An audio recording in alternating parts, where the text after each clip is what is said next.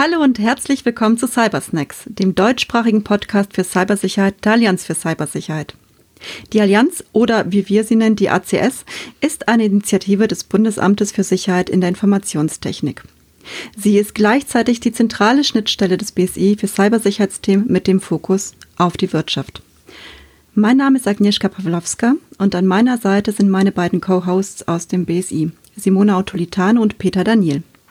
Simona ist unsere Expertin für internationale Cybersicherheitspolitik. Hallo Simona. Hallo Agnieszka. Und Peter Daniel ist ehemaliger Cybermittler des LKA Nordrhein-Westfalen und hat besonders äh, die konzeptionellen und technischen Aspekte der Cybersicherheit im Blick. Wir freuen uns sehr, dass du mit dabei bist, Peter. Ich freue mich auch. Agnieszka, damit du dich selbst nicht vorstellen musst, sage ich drei Worte zu dir. Und zwar arbeitest du äh, in, bei uns in der ACS ähm, an Cybersicherheitsthemen im nationalen Kontext und hast dich der Kommunikation von Cybersicherheitsthemen verschrieben. Wow, okay, das waren mehr als drei Worte, aber Dankeschön. Genau. Gemeinsam führen wir. Gemeinsam führen wir Sie jetzt jeden Monat durch die Welt der Cybersicherheit und haben außerdem spannende Gäste und Interviewpartner für Sie. Und heute in der Premierenfolge freuen wir uns ganz besonders, dass wir den Präsidenten des Bundesverbandes der deutschen Industrie, Herrn Dieter Kempf, für ein Gespräch gewinnen konnten. Hallo, grüß Sie. Hallo, Herr Kempf. Sie sind seit 2017 Präsident des BDI, dem 36 Branchenverbände und schätzungsweise 100.000 Unternehmen angekommen. Herzlich willkommen nochmal. Wir freuen uns so, dass Sie dabei sind. Vielen Dank, dass ich dabei sein darf. Wird sicher Spaß machen. Bestimmt.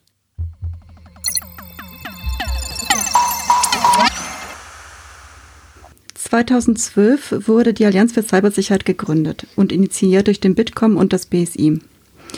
Zu dieser Zeit waren Sie Vizepräsident des BDI und gleichzeitig Präsident des Bitkom.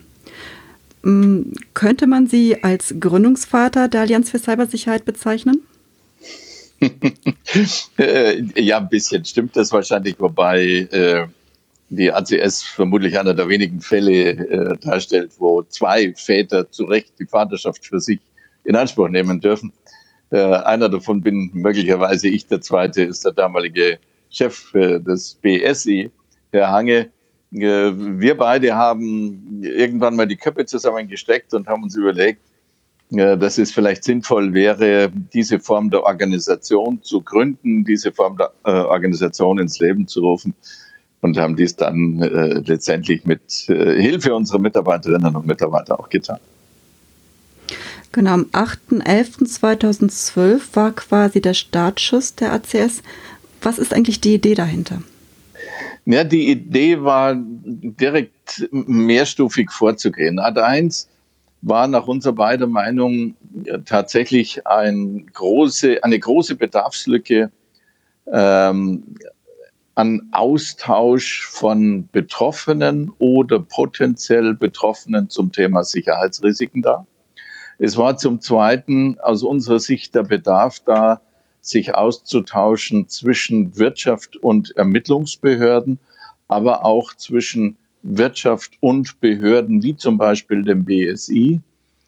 Äh, und äh, es gab, äh, last not least, aus unserer Analyse, aus unserer Meinung, die Chance, durch derartigen fachlichen Austausch, durch das Bündeln der unterschiedlichen Fachkräfte, der unterschiedlichen Beteiligten eine Chance, äh, einfach äh, ein bisschen aufzuholen gegenüber der in aller Regel etwas besser organisierten kriminellen Seite zu dem Cyberthema. Denn es ist ja auch damals schon längst nicht mehr so gewesen, dass der typische Hacker äh, dem wir gegenüberstehen, äh, derjenige ist, der im Keller sitzend, Goloas rauchend und Cola trinkend äh, auf seinem alten PC äh, rumhackend mal versucht, irgendwelche Sicherheitslücken aufzuspüren, sondern auch damals war es schon so, dass die Bandbreite von IT-Sicherheitsbedrohungen relativ groß war.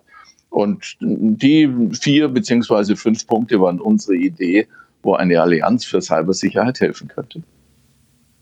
Gab es für Sie irgendein Initiationspunkt, wo Sie sagten, jetzt müssen wir dringend handeln, irgendein Ereignis aus der Zeit, wo Sie sagen, jetzt müssen wir die Kräfte bündeln, es hat sich so summiert, uns ist deutlich geworden, die Bedrohung ist existent. Sie sagen Gauloise und Cola oder auch äh, Chips und was weiß ich, aber ähm also damals gab es nach meiner Erinnerung eigentlich nicht wirklich sowas wie ein, ein Initialpunkt, dessen wegen wir gesagt haben, jetzt muss es passieren, sondern es gab eher viele so Bits and Pieces, ähm, die uns veranlasst haben, darüber nachzudenken, dass es einen solchen Initialpunkt wahrscheinlich sehr bald geben wird, wo wir, wenn es eine derartige Organisation nicht gibt, sie vermissen würden, weil sie nie gegründet worden wäre. Also weil es nie die Plattform gibt, die man blitzschnell zusammenrufen kann und sagen, lass uns die Expertise bündeln nehmen. Und, und tatsächlich war es dann sehr bald so, ähm, dass einige solche Vorfälle, solche äh, Threads kamen, äh, wo es sehr gut war, äh, quasi auf Knopfdruck die Expertise unterschiedlicher Bereiche, Behörden, Ermittlungsbehörden, aber auch der privaten Wirtschaft bündeln zu können, sich gegenseitig helfen zu können in den Bereichen Prävention, Detektion, aber vielleicht auch Reaktion. Ähm, war es Vorhersehung? Nein. Solche Visionäre waren wir jetzt sicherlich auch nicht. Aber wir wussten einfach aufgrund intensiver Beschäftigung mit dem Thema Cyber Security Threats, ähm, irgendwann wird der Zeitpunkt kommen, da wird es passieren und better be prepared war eigentlich die Idee. Better safe than sorry, genau. Ähm, das heißt, eigentlich war es auch schon eine Erfolgsgeschichte von Anfang an. Sie haben ja gerade beschrieben, es kamen recht schnell auch wirklich konkrete Fälle, wo man zum Einsatz kam. Wie waren denn die Anfänge der ACS eigentlich so? Ja, am Anfang war das gar nicht so einfach, ähm, insbesondere die Interessenten aus der Wirtschaft zusammenzubringen, weil es unterschiedliche ähm, mentale Hürdernisse zu umgehen oder zu überspringen gab. Zum Beispiel war eine Standardfrage, wenn ich jemand ansprach, ob er denn Lust hätte mitzumachen, ähm, Anführungszeichen, entsteht denn dann nicht der Eindruck, wir seien schon betroffen? Fragezeichen. Ähm, also es war schon vielfach eine kleine Hürde da, ob, wenn man sich auf dieser fachlichen Ebene austauschen würde, nicht der Eindruck entstünde, dass man äh, selbst entweder schon zum Kreis der Betroffenen eines Cybersecurity äh, Issue zählt oder ob man Angst hat, der Nächste zu sein, der davon betroffen ist. Und die nächste Hürde war, das will ich ganz offen sagen, dass äh, zum damaligen Zeitpunkt Ermittlungsbehörden auch noch nicht so gut aufgestellt waren, mit dem Thema umgehen zu können oder zumindest große Teile der Wirtschaft nicht wussten, an wen sie sich denn bei Ermittlungsbehörden wenden können. Und ich erinnere mich noch an einen Fall, der damals unser eigenes Unternehmen äh, traf, der von unseren Sicherheitssystemen sehr gut abgewehrt werden konnte, wo wir aber das Gefühl hatten, das könnte anderen auch passieren und vielleicht könnte man andere davor warnen. Der entsprechende Kontakt äh, mit den Ermittlungsbehörden in unserem geografischen Raum war dann nicht so wahnsinnig erfolgreich, obwohl wir da einen sehr guten Kontakt zu denen hatten, aber die wussten selbst nicht, wie umzugehen und die, die Organisation äh, im Ermittlungsbereich äh, mit Cyberrisiken war eben auch noch nicht so aufgestellt, dass an jeder Polizeidienststelle jeder wusste, welchen Knopf er drücken muss, damit er die richtigen Experten ähm, auf Ermittlungsseite äh, mit in die Truppe oder mit ans Telefon kriegt. Also es, es war auf Seiten aller Beteiligten so, dass man sich diesem Thema erst in der gebotenen Professionalität, die das Thema erfordert, äh, nähern musste. Das war nicht äh, von selbst so gegeben. Oder um es kurz zu sagen, wer tatsächlich von einem äh, Cybersecurity-Vorfall betroffen war, der behielt den auf Wirtschaftsseite lieber für sich, weil er Angst hatte, der wirtschaftliche Schaden, der durch den Image-Schaden, dies zuzugeben, bei mir konnte eingebrochen werden, äh, eintreten kann, der sei vielleicht größer als der ursprüngliche wirtschaftliche Schaden. Das ist ja bis heute noch so. Also diese Angst äh, vor dem Imageverlust beziehungsweise auch diese Eskalationsstufe, die wir ja gerade wahrnehmen, dass auch damit gedroht wird, dass Daten veröffentlicht werden und veröffentlicht wird, dass man Ziel eines Angriffs wurde. Das ist ja heute genauso präsent und bedrohlich für die Unternehmen. Also Sie haben völlig recht. Ich sehe das auch so. Ich, ich nehme wahr, dass es sich deutlich gebessert hat, aber dass natürlich ähm, hier immer noch eine große Scheu besteht. Äh, denken Sie an ein Thema wie CEO-Fraud. Äh, da denke ich jetzt überhaupt nicht an lebende Beispiele. Äh, aber natürlich ist es für äh, einen Dritten oder für einen Beobachter selbst relativ leicht, über solche Fälle mit Häme herzufallen, wenn man denn dann weiß, wie schnell und wie einfach manchmal Cybersecurity-Angriffe sind, vor allen Dingen dort, wo irgendeine Form des Social Engineering, also das, ich nenne das immer Deutsch, das Übertölpelns von Menschen äh, beteiligt sind. Äh, das geht halt, äh, wenn man professionell gut äh, vorgeht, das geht halt viel, viel leichter, als viele denken. Und das berühmte Beispiel mit dem am äh, Flur liegen gelassenen Stick, das ist ja noch das harmloseste, das kennt mittlerweile jeder. Ja, aber ich mache mir manchmal einen Spaß draus, wenn ich mit Journalisten spreche, die so eine natürliche Abwehrhaltung entwickeln, äh, wenn man äh, sagt oder zum Ausdruck bringt, das größte Risiko bei IT-Sicherheit sei der Mensch, dann zucken die immer zusammen. Und äh, ich mache mir dann oft einen Spaß und sage, ich habe darüber letztes Mal gerade mit ihrem PC-LAN-Administrator gesprochen. Mir fällt jetzt der Name nicht mehr ein. Aber mit dem habe ich das intensiv erörtert und Sie werden nicht glauben, wie oft in solchen Gesprächen mir jemand den Namen des PC-LAN-Administrators seines Unternehmens verrät. Ja. Und ja. that's the first step of social engineering. Ja, mhm. Jetzt muss ich nur noch den anrufen und dann hänge ich einen Voice Recorder hin, dann weiß ich, wie dessen Stimme klingt. Und begabt wie ich bin, kann ich die mehr oder weniger gut nachmachen. Und dann schauen wir mal, wie die Kette weitergeht. Also viel, viele Menschen sind sich der niedrigen Eintrittsschwelle eines Social, äh, Social Engineering Attempts äh, überhaupt nicht gewahrt. Mhm. Ich würde jetzt gern, also es war ein unglaublich starkes Statement irgendwie. Wir sind alle, wir nicken alle. Sie sehen das jetzt nicht, aber wir sitzen hier alle und sagen, ja, genau, richtig. wir bringen unsere Botschaft genau rüber. Ähm, ich würde jetzt gern noch auf ein anderes Thema zu sprechen kommen. Und zwar ähm, dieses Jahr, ähm, als die Münchner Sicherheitskonferenz noch, glaube ich, knapp stattfinden konnte, gab es im Vorfeld auch ähm, eine verteidigungspolitische Konferenz des BDI mit der Vereinigung der deutschen Wirtschaft in München. Da haben Sie gesagt, ohne Sicherheit gibt es keine florierende deutsche Wirtschaft. Ähm, lässt sich das auch auf Cybersicherheit erweitern, beziehungsweise wie bedingen sich Sicherheit und Cybersicherheit gegenseitig? Also jetzt muss ich sofort natürlich einen kleinen Werbeblock einschalten für diese Gemeinschaftsveranstaltung von VBW, also Vereinigung Bayerischer Wirtschaft und BDI, äh, die immer im Vorfeld der Münchner Security-Konferenz stattfindet, weil sie wirklich zu dem Thema, das ist jetzt natürlich ein bisschen Eigenlob, ähm, hervorragende Referenten und Diskussionsgruppen zusammenbringt. Und in der Tat äh, war das, was Sie angesprochen haben, ein wichtiges Thema, dieses letzten Zusammentreffens. Und es ist mir, es ist uns auch ein wichtiges Thema, nämlich das Zusammenwachsen ähm, von, lassen Sie mich analoger und digitaler Sicherheit in den Unternehmen äh, nennen. Äh, vielfach, wenn Sie Unternehmen angucken, sind die beiden Sicherheitsbereiche völlig voneinander getrennt. Das hat oftmals auch was damit zu tun, dass die Personen, die diese Sicherheitsbereiche verkörpern und die Verantwortung für die Sicherheitsbereiche innehaben, sehr unterschiedliche sind.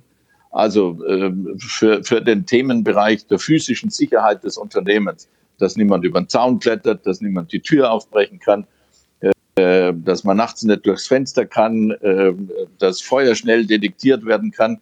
Das sind oftmals ehemalige Mitarbeiter aus Ermittlungsbehörden, ehemalige Mitarbeiter aus dem militärischen Bereich äh, zuständig. Das war deren Metier, das haben sie in ihrer vorherigen beruflichen Erfahrung gemacht. für den Thema IT-Sicherheit sind oftmals die ähm, Programmierer, die, die, die Bit- und Byte-Kundigen äh, zuständig. Die haben gar nicht unbedingt immer die gleiche Sprachebene. Also wenn ich bös bin, dann sage ich immer, die physische Sicherheit, das sind die, die die Schäferhunde gefüttert haben. Äh, die Programmierer hatten damit natürlich weniger am Hut. In Wirklichkeit muss das aber zusammenwachsen. Lassen Sie mich das Beispiel äh, meines oder des Unternehmens äh, darlegen, das ich lange Zeit leiten dürfte. Das Rechenzentrum hatte historisch ganz, ganz viel physische Sicherheit. Also bis, bis hin zu schussfesten Scheiben und, und allen möglichen. Aber ähm, es ist eher unwahrscheinlich, dass wenn heute jemand ein Rechenzentrum angreifen will, er das übers Fenster oder über die Tür oder übers Dach äh, macht. Also um ein Rechenzentrum anzugreifen, muss ich heute nicht am Schäferhund vorbei. Ich will damit nicht den Schäferhund mhm. abschaffen. Aber ich will die Botschaft rüberbringen, das muss Hand in Hand gehen. Und das war uns ein wichtiger Teil dieser Veranstaltung äh, im Vorfeld der letzten Münchner Sicherheitskonferenz, dies auch darzulegen und die Neudeutsch Awareness bei den Unternehmen dafür zu schaffen, dass sie dies dann auch in gemeinsame Hände äh, packen müssen. Sicherheit ist nichts, was teilbar ist in analog und digital oder Vordertüre und Hintertüre, sondern das muss ein geschlossenes Konzept sein. Ja, ganz wunderbar, Herr Kempf. Also äh, wir könnten uns sicherlich Stunden unterhalten, auch aufgrund Ihrer Erfahrungen in diesem Bereich und äh, all dem, was Sie auch politisch mitbekommen haben an Veränderungen in Deutschland in diesem Bereich. Da ist sicherlich einiges passiert. Sie haben das behördliche Aufwachsen und auch das polizeiliche Aufwachsen angesprochen. Das kenne ich ja zumindest aus meiner alten Tätigkeit. Ähm, ja, genauso aber auch, was ähm, das für die Wirtschaft bedeutet, sich darauf einzustellen ähm, und diesen Risiken zu begegnen, die Sie angesprochen haben, ist übrigens auch eins meiner Steckenpferde, ähm, das äh, Social Engineering zu überlegen, was, was könnten denn überhaupt Lösungen sein? Äh, hilft es denn an dieser Stelle immer nur, ähm, äh, den Mitarbeiter, die Mitarbeiterin verantwortlich zu machen für Angriffe, weil die ja das Risiko sind im Unternehmen? Also ist ein ganz spannendes Thema, können wir uns sehr lange darüber unterhalten, aber ähm, all diese Themen, ob groß oder kleine, und wir haben jetzt nur nicht mal irgendwelche Spionage oder sonstige Dinge angesprochen, das ist sicherlich auch ein interessantes Thema, auch in Ihrem äh, Bereich, äh, in Ihrer Tätigkeit aktuell äh, für die deutsche Industrie. Ähm, vielleicht nicht für alle Unternehmen in Deutschland, denn 99,4 Prozent der deutschen Unternehmen sind ja kleine und mittelständische Unternehmen. Und bei denen sagen wir in der Regel, ähm, dass für die ähm, ja, geheimdienstähnliche Methoden jetzt nicht so äh, die relevante Bedrohung darstellen. Ja, das sind eher die üblichen Methoden, sagen wir mal in Anführungsstrichen, wo auch Social Engineering zuzählt, ähm, Emotet und so weiter. Äh, gerade diese Unternehmen haben aber meist keine eigene IT-Abteilung, keinen IT-Sicherheitsbeauftragten, auch bis heute noch. Ne? Auch wenn viele Jahre vergangen sind, ähm, wird viel digitalisiert, aber an dieser Stelle ist noch äh, in vielen Unternehmen einfach Handlungsbedarf oder beziehungsweise auch vielleicht gar nicht die Ressourcen für da. Man möchte sein Kerngeschäft im Grunde genommen weiter vollziehen und ähm, fühlt sich belastet in diesem Sinne, vielleicht auch, auch noch sich um Cybersicherheit zusätzlich zu kümmern. Könnte das nicht jemand anderes für mich machen? Ist ja oft der Gedanke, der dann ähm, anfällt. Wo würden Sie denn an dieser Stelle vielleicht die Verantwortung sehen, dass kleine und mittelständische Unternehmen in Deutschland cybersicherer werden können?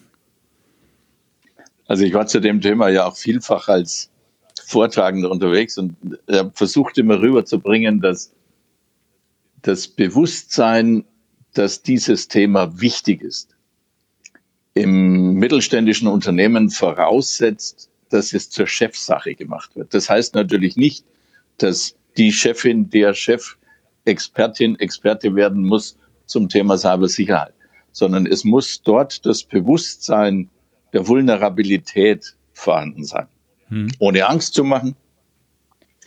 Aber damit kann man schon den ersten Step machen. Und der erste Step ist immer eine Art Risikoanalyse. Sich, sich darzulegen, welchen Risiken bin ich ausgesetzt. Und was Sie gesagt haben, würde ich voll unterschreiben. Der größte Teil der mittelständischen Unternehmen ist möglicherweise nicht primär einem Spionagerisiko ausgesetzt. Je nachdem, welche Zuliefererteile macht. Ja, also der 200 Mann starke mittelständische Betrieb der eine besondere Gießereitechnik für Panzerstahl entwickelt hat, da würde ich mein Statement revidieren. Äh, aber für die meisten 200 Personen starken mittelständischen Betriebe habe ich sicherlich recht. Und wenn ich als erstes so eine Sicherheitsanalyse erstelle, äh, möglicherweise gemeinsam mit externer Hilfe, ich kann als Mittelständler nur mein Unternehmen deskriptiv darstellen, jemand anderer mit fachlichem Hintergrund muss mir die Einordnung in äh, sicherheitspolitische Überlegungen machen, dann kann ich die nächsten Steps machen. Also das Wichtigste ist die Awareness auf Top-Management-Unternehmen, äh, Unternehmensebene äh, zu verstehen. Es wird auch für mein Unternehmen Sicherheitsrisiken geben. Und nach der Sicherheitsanalyse kann ich dann, auch das werde ich in aller Regel gemeinsam mit Fachleuten tun müssen, wenn ich diese Expertise nicht im eigenen Haus habe, überlegen, welche präventiven, welche detektiven Kontrollen sind es, die ich brauche. möglicherweise brauche ich auch sowas wie reaktive Muster. Und da war mein Beispiel immer, das ist wie im Mittelalter mit der Stadtmauer. Äh, die die Stadtmauern gebaut haben, haben sich als erstes auch über auf präventive Kontrolle. Das Bauen einer Stadtmauer ist nichts anderes als präventive Kontrolle. Und irgendwann haben die überrascht festgestellt, da gibt es Kameraden, die können drüber klettern. Also brauche ich auch detektive Kontrolle. Ich muss innen jemand rummarschieren haben, der guckt, ist da einer drüber geklettert, ja oder nein. Ja, und jetzt wird's brutal.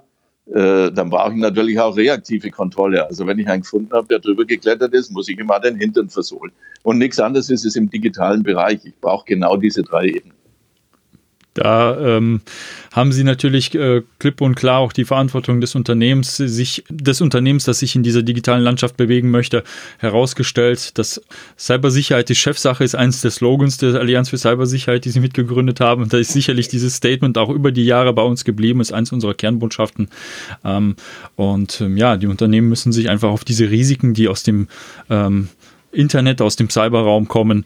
Ähm, mit, damit meine ich nicht den äh, äh, bundeswehrtechnischen Begriff, ähm, sondern diese Risiken, die aus dem IT-Bereich kommen, einfach mit einkalkulieren in ihrer Geschäftstätigkeit. Das ist auch meine Meinung, da kommt man nicht drum herum. Also, ähm, Herr Kämpfer, wir haben bis jetzt über die deutsche Wirtschaft und die Rolle der ACS gesprochen. Die ACS ist ein konkretes Beispiel für Kooperationen zwischen äh, deutschen Unternehmen und Behörde. Aber wie schon Sie gesagt haben, also Cybersicherheit ist viel mehr, ist nicht nur in Deutschland, Cybersicherheit betrifft alle, betrifft die Europäische Union, aber auch international. Und in diesem Zusammenhang wollte ich fragen, ähm, gibt es auf EU-Ebene ähnliche Plattformen, die äh, wie die ACS, die so einen Austausch ermöglichen? Ich kenne ähnliche Formate, aber nicht wirklich vergleichbare und gleiche Formate. Das mag natürlich auch daran liegen, dass manche Behörden, die der Aufgabenstellung des BSI vergleichbar sind, ähm, in anderen Ländern andere Aufgaben haben. Also wenn Sie an unsere transatlantischen Partner denken, dann äh, hat die dortige Institution, die sich auch um die Aufgaben kümmert, um die sich ein BSI in Deutschland kümmert, natürlich noch ein ziemlich großes Bündel anderer Aufgaben, das vermutlich große Teile der Wirtschaft eher daran hindern wird, in einer Organisation zusammenzuarbeiten, äh, die äh, der ACS entsprechen würde. Also darum muss ich an der Stelle tatsächlich passen. Ich, ich, mir würde keine äh, Organisationsform einfallen, die passgenau abbilden würde im Ausland, was die ACS in Deutschland macht. Ich könnte allerdings jeden nur ermuntern, dies zu tun. Ähm, da, das ist jetzt ja kein Werbeblock mehr. Ich bin ja nicht mehr wirklich dabei. Äh, aber allein die äh, Entwicklung der ACS, wenn ich jetzt an die Zahl teilnehmender und, und sich einbringender Unternehmen denke, zeigt, äh, dass es wahrscheinlich gar nicht so schlecht war, das Ding seinerzeit aus der Taufe zu heben. Ja, absolut. Also momentan sind wir bei über 4400 Teilnehmern. Das ist so ein 63-prozentiger Zuwachs seit 2018. Die Zahl ist schon. Also ich weiß noch, ich glaube, es war ähm, bei einer Sicherheitskonferenz ebenfalls im Vorfeld der Munich Security Konferenz ähm, ich glaube, es war im Vorvorjahr schon, das bin ich aber nicht mehr ganz sicher. Da hat Anne Schönbaum, der Chef des BSI, äh, das äh, Ziel äh, für die ACS-Mitgliedschaft bekannt gegeben. Und ich bin dann nachher beim Bier zu ihm hin und habe gesagt, also er, er, hat sich wirklich ordentliches vorgenommen. Ich wünsche ihm viel Glück. Ich, ich werde auch gerne helfen. Aber das sei schwierig. und da Chapeau. Also ich habe jetzt nicht mehr die Zahl im Kopf, die er damals ausgegeben hat, aber äh, ausgegeben hat. Aber mit dem äh, Zuwachs, den ACS jetzt hat, äh, ist es zumindest ein, ein ordentlicher und richtiger Weg. Vielen Dank, Herr Kempf. Äh, ich finde das Thema wirklich sehr interessant und ich könnte stundenlang darüber diskutieren. Aber mit Blick auf die Uhr müssen wir äh, weitermachen. In den nächsten beiden Folgen sprechen wir mit dem gegenwärtigen Beiratsvorsitzenden der ACS, Herrn Ralf Wintergast und dem Präsidenten des BSI, Herrn Hannes Schönbohm. Und ich hoffe, dass äh, wir mit Ihnen das Thema nochmal vertiefen können. Ähm, aber jetzt äh, die abschließende Frage. Wir haben bis jetzt über die Gründung der ACS gesprochen, aber mit Blick auf die Zukunft, äh, was wünschen Sie sich für die ACS? Also ich wünsche mir, dass sie weiter wächst, dass es einen weiter intensivierten Erfahrungsaustausch zwischen allen Beteiligten, nicht nur den Unternehmensbeteiligten, sondern zwischen allen Beteiligten gibt.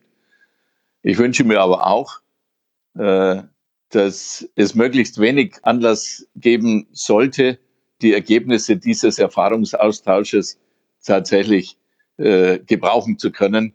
Also ich wünsche mir in der Tat, dass es uns im Vorfeld gelingt, äh, das Sicherheitslevel äh, unserer IT-Landschaften, und das ist nicht nur die unternehmerische, das ist auch die Infrastrukturlandschaft, vieles andere mehr, äh, so zu heben, äh, dass zumindest äh, alles, was Ad-Hoc-Einsätze braucht und Erfahrungsaustausch für Ad-Hoc-Einsätze doch eher ähm, weniger werden mögen. Glaube ich daran? Nein, um ehrlich zu sein, nicht. Deshalb ist es so wichtig, äh, dass die Gruppe, die sich dort zusammenfindet, möglichst äh, groß ist, dass dieser Austausch möglichst intensiv ist, dass er auch über Grenzen hinweg geht. Ähm, denn ähm, Cyberkriminalität äh, hat irgendwie keine Schlagbäume und Cyberkriminalität ist, das wissen wir längst, äh, hochgradig äh, supranational äh, organisiert. Äh, deswegen muss man dem auch etwas Übernationales entgegenhalten. Ich wünsche der Organisation einfach viel Glück und wenn sie sich bei jedem Jubiläum auch an die Gründe erinnert, habe ich auch nichts dagegen. Prima. Herr Kemp, vielen Dank für das interessante Gespräch. Haben Sie vielen Dank und ich wünsche einen schönen Nachmittag.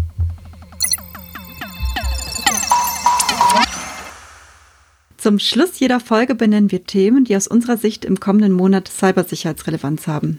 Es ist Zeit für den Cybersnacks Radar. Simona, magst du anfangen? Gerne, danke Agnieszka. Im Hinblick auf die Europäische Union habe ich die Überarbeitung der NIS-Richtlinie auf dem Radar. Die NIS-Richtlinie ist die erste EU-weite Rechtsvorschrift über Cybersicherheit und ohne Zweifel viele Unternehmen äh, warten jetzt auf die weitere Folge. Das heißt, ähm, der erste Schritt der öffentlichen Konsultation endete schon im Sommer, der zweite Schritt am 2. Oktober und jetzt äh, die Europäische Kommission diskutiert gerade, ob zum Beispiel neue Bereiche bei der Richtlinie adressiert werden sollten und auch viele andere Themen äh, sind jetzt äh, gerade diskutiert. Ähm, das ist sehr äh, wichtig für Unternehmen, weil äh, es konnte sein, dass neue Verpflichtungen ankommen und ich bin sehr gespannt über diese zweite Version der NIS-Richtlinie. Ich habe selber eine Massearbeit über die erste Version der NIS-Richtlinie geschrieben und deswegen ich folge wirklich äh, ähm, viel die zweite Version. Alles klar, also auch ein persönliches Anliegen zu schauen, genau. wo es genau. dann weitergeht. Peter, was hast du auf dem Radar? Ja, Agnieszka, mit Blick auf die ähm, zweite Welle und das, ähm, die Corona-Pandemie und das äh, Homeoffice haben wir ja schon in den vergangenen sechs Monaten äh, auch auf, bei der ersten Welle viel diskutiert, was ähm, das für Auswirkungen auf die Cybersicherheit von Unternehmen hat. Äh, und da wurde allgemein gesagt, dass das Risiko äh, für Cyberangriffe oder die, die Angriffsflächen gewachsen sind, dadurch, dass Mitarbeiterinnen und Mitarbeiter im Homeoffice sind, dass sie vielleicht äh, gemischte IT einsetzen, private IT mitverwenden, dass ähm, nicht die, ähm, ausschließlich sichere Netze verwendet werden können und viele andere Umstände auch, ähm, die dazu beitragen können, in dieser Zeit, die anders ist als sonst, in diesem New Normal, ähm, dass es dazu Angriffen kommen kann. Und äh, ja, ähm, bei mir auf dem Radar ist halt auch dieses Thema Phishing ähm, und wie man sich davor schützen kann. Ähm, aber an dieser Stelle habe ich einen etwas anderen Appell, vielleicht äh, etwas ungewöhnlicher Art.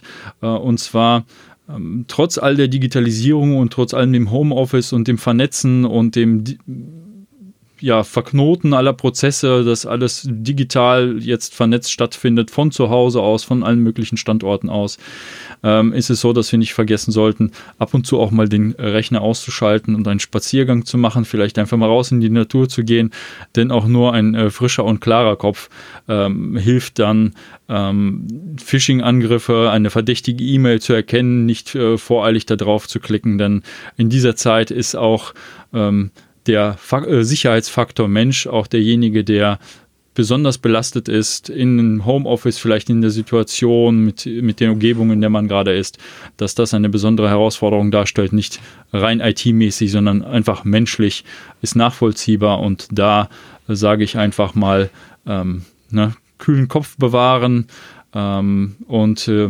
Digitalisierung und IT ist auch nicht alles. Das stimmt. Äh, zum Beispiel sprechen wir zum Teil auch den Podcast aus dem Homeoffice. Also ich kann das sehr bestätigen. Das ist ein sehr, sehr aktueller Appell, den ich da nur unterstreichen kann. Ich habe auf dem Radar etwas, was eigentlich schon eine Woche zurückliegt. Also wir nehmen den Podcast heute am 27. Oktober auf. Am 20. Oktober wurde der Lagebericht des BSI vorgestellt in Berlin auf einer Pressekonferenz. Ähm, er wurde gut aufgenommen, großmedial ähm, besprochen und zum Beispiel die FAZ, etwas reißerisch, wie ich finde, schreibt, es ist eine Bilanz des Horrors, das man da liest. Hui.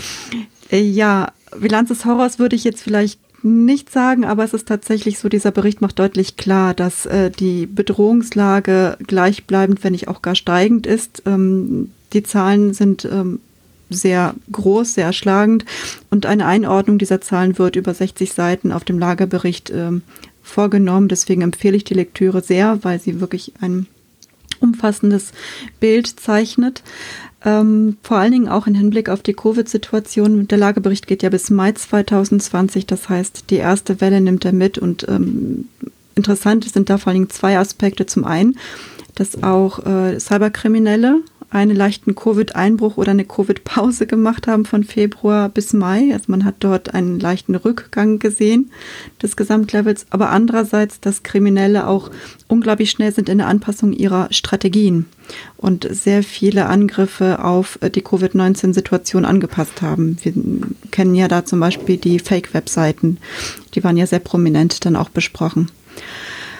Also deswegen äh, der Lagebericht eine Lektüre, die sich sicher lohnt und die ich empfehle. Das habe ich auf dem Radar. Wir freuen uns über Kritik, Lob, Anregungen und Fragen, die wir in den nächsten Folgen umsetzen und beantworten können. Sie erreichen uns per Mail unter info at cyber-allianz.de und auf Twitter unter cyberallianz. Mehr Informationen zum Podcast und zu dieser Folge finden Sie in unseren Show Notes. Vielen Dank fürs Zuhören. Wir freuen uns, dass Sie bei der Premierenfolge dabei waren und bis zum nächsten Mal. Auf Wiederhören. Tschüss.